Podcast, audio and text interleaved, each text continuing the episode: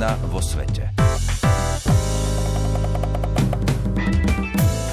Vážení poslucháči, vítame vás pri relácii, ktorú pripravuje Ekumenická rada cirkví v spolupráci so Slovenským rozhlasom.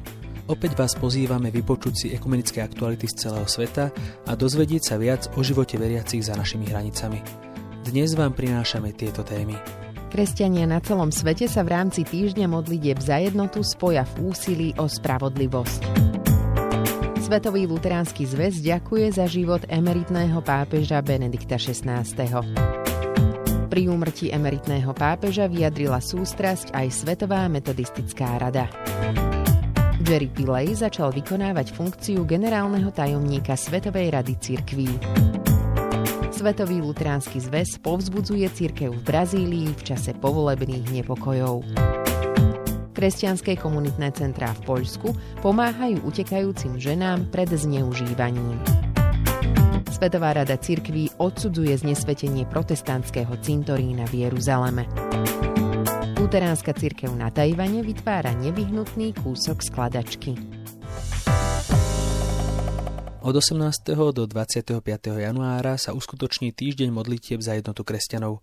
Stretnú sa v ňom cirkvi na celom svete pod heslom Konajte dobro, hľadajte spravodlivosť. Redakčnú skupinu Týždňa modlitieb za jednotu kresťanov 2023 zvolala Rada cirkvy v Minnesote v USA. V úvahách sa zamyslíme nad tým, ako sa musíme rozhodnúť pre seba reflexiu, ak sa chceme naučiť konať dobro.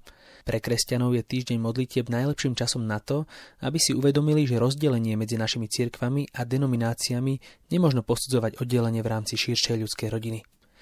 V úvode pripraveného dokumentu sa píše, že spoločná modlitba za jednotu kresťanov nám umožňuje zamyslieť sa nad tým, čo nás spája a zaviazať sa bojovať proti útlaku a rozdeleniu medzi ľuďmi. Ekumenická pobožnosť na Slovensku sa uskutoční 22. januára v kostole svätej Anny v Trnave a bude vysielaná aj v priamom prenose RTVS. Svetový luteránsky zväz spolu s katolickou církvou a ďalšími náboženskými predstaviteľmi smúti za bývalým pápežom Benediktom XVI, ktorý zomrel 31. decembra 2022. Generálna tajomníčka Anne Burgartová, ktorá pripomenula jeho hlboké nasadenie v úsilí o zmierenie rozdelených kresťanských církví, povedala Benedikt XVI bol bystrým teológom, ktorého pontifikát bol založený na silnom akademickom vzdelaní. Ďakujeme za jeho povzbudenie v nepretržitom ekumenickom úsilí.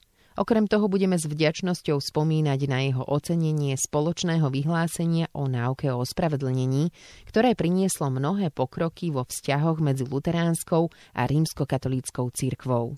Po smrti pápeža Jána Pavla II. bol v apríli 2005 zvolený za hlavu rímskokatolíckej cirkvi nemecký kardinál Jozef Aloysius Ratzinger. Bol jedným z najvýznamnejších teológov minulého storočia.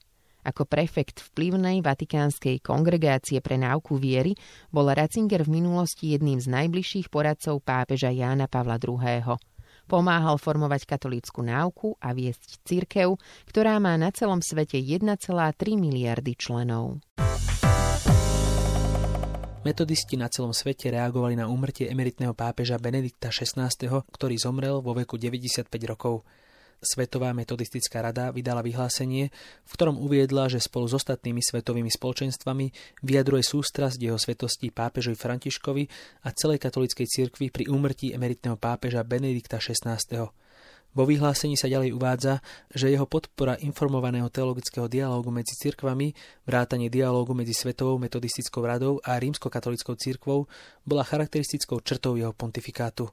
Vplyv pápeža Benedikta XVI. na jednotu kresťanov prostredníctvom modlitby a teologického rozhovoru je podľa metodistov trvalým dedičstvom jeho služby. Kung Park, predseda Svetovej metodistickej rady, v kondolenčnom liste napísal, že najvýznamnejším prínosom emeritného pápeža Benedikta XVI. bolo duchovné a teologické znovuzískavanie Ježišovej jedinečnosti. 1. januára 2023 začal vykonávať funkciu generálneho tajomníka Svetovej rady cirkví Jerry Pillay, ktorého zvolil ústredný výbor rady. Pillay je deviatým generálnym tajomníkom v histórii rady od roku 1948. Predtým bol dekanom fakulty teológie a náboženstva na Pretórijskej univerzite. Je členom zjednocujúcej prezbiteriánskej cirkvi v Južnej Afrike. Jeho záujem o ekumenizmus sa začal v čase jeho dospievania, keď ho rôzne cirkvy žiadali, aby písal, produkoval a hral v ich divadelných hrách. Keď sa stal súčasťou vedenia zjednotenej prezbiteriánskej cirkvy, bol vymenovaný za člena ústredného výboru Svetového luteránskeho zväzu a bol tiež vymenovaný do správnej rady pre svetovú misiu. Dlhé roky pôsobil aj v Národnom výkonnom výbore Juhoafrickej rady cirkví a v rokoch 2010 až 2017 bol prvým predsedom Svetového spoločenstva reformovaných cirkví. Jeho prvé oficiálne angažovanie sa v Svetovej rade cirkví bolo na 9. valnom zhromaždení v roku 2006, kde pôsobil ako delegát svojej denominácie. Po náraste povolebného násilia poslala posolstvo Solidarity generálna tajomnička Svetového luteránskeho zväzu Anna Burkhartová, v ktorom podporila vedúcich predstaviteľov Evangelickej cirkvi luteránskeho vyznania v Brazílii.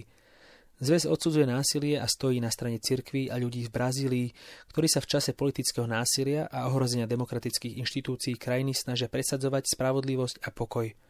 V liste z 10. januára uvádza, že útoky a vandalizmus, ktoré sa udiali v Paláci Planalto, Národnom kongrese, na Federálnom najvyššom súde a na ďalších miestach, sú odsudenia hodné a nepriateľné. Uistujeme vás, že vy a brazílsky ľud ste v našich modlitbách a celá evangelická rodina cirkví je odhodlaná držať pri vás modlitebnú stráž. Evangelická církev v Brazílii, ktorú vedie predsednička páterka Silvia Genzová, je členskou církvou Svetového luteránskeho zväzu od roku 1952. Ženy, ktoré utekajú pred vojnou na Ukrajine, sú vystavené riziku rodovo podmieneného násilia. Opustením vojnovej zóny, prechodom cez hranice a usadením sa v neznámej krajine s obmedzenými finančnými zdrojmi sa stávajú zraniteľnými a sú vystavené možnosti zneužívania. Komunitné centrá Svetového luteránskeho zväzu pracujú na identifikácii a prevencii rodovo podmieneného násilia. Migrujúce ženy sú viac vystavené ekonomickému a emocionálnemu zneužívaniu, keď cestujú a usadia sa v cudzej krajine, vysvetľuje Viktória Svidovska, psychosociálna pracovníčka Svetového luteránskeho zväzu v Poľsku. Týmy komunitných centier spolu so špecializovanými psychológmi podporujú ženy, ktoré násiliu čelia. Pre závažné prípady je zavedený systém odporúčaní a centrá spolupracujú s príslušnými orgánmi a organizáciami. Napríklad v Gdaňsku sú obete posielané na Mestské centrum pre podporu rodiny, ktoré poskytuje útočisko ženám v bezprostrednom ohrození. Centrum spolupracuje aj s políciou, prokuratúrou a ak sú do prípadu zapojené deti, tak aj s rodinným súdom. Generálny tajomník Svetovej rady cirkví Jerry Pillay spolu s anglikánskou diecézou Jeruzalema a všetkými cirkvami vo Svetej Zemi odsúdil znesvetenie historicky významného protestantského cintorína na hore Sion, pričom umyselne poškodených bolo viac ako 30 hrobov. Nedostatok úcty k zosnulým a provokácia kresťanskej komunity sú absolútne nepriateľné, povedal Pilej. Útok zaznamenali bezpečnostné kamery a bol dielom vandalov, ktorých očividne motivovala slepá náboženská horlivosť a nenávisť. Celé sa to stalo 1. januára za bieleho dňa. Na záver Pilej povedal, Celosvetové spoločenstvo členských cirkví opätovne potvrdzuje svoj záväzok podporovať cirkvy a kresťanskú komunitu vo Svetej Zemi prostredníctvom modlitieb a aktívnej solidarity.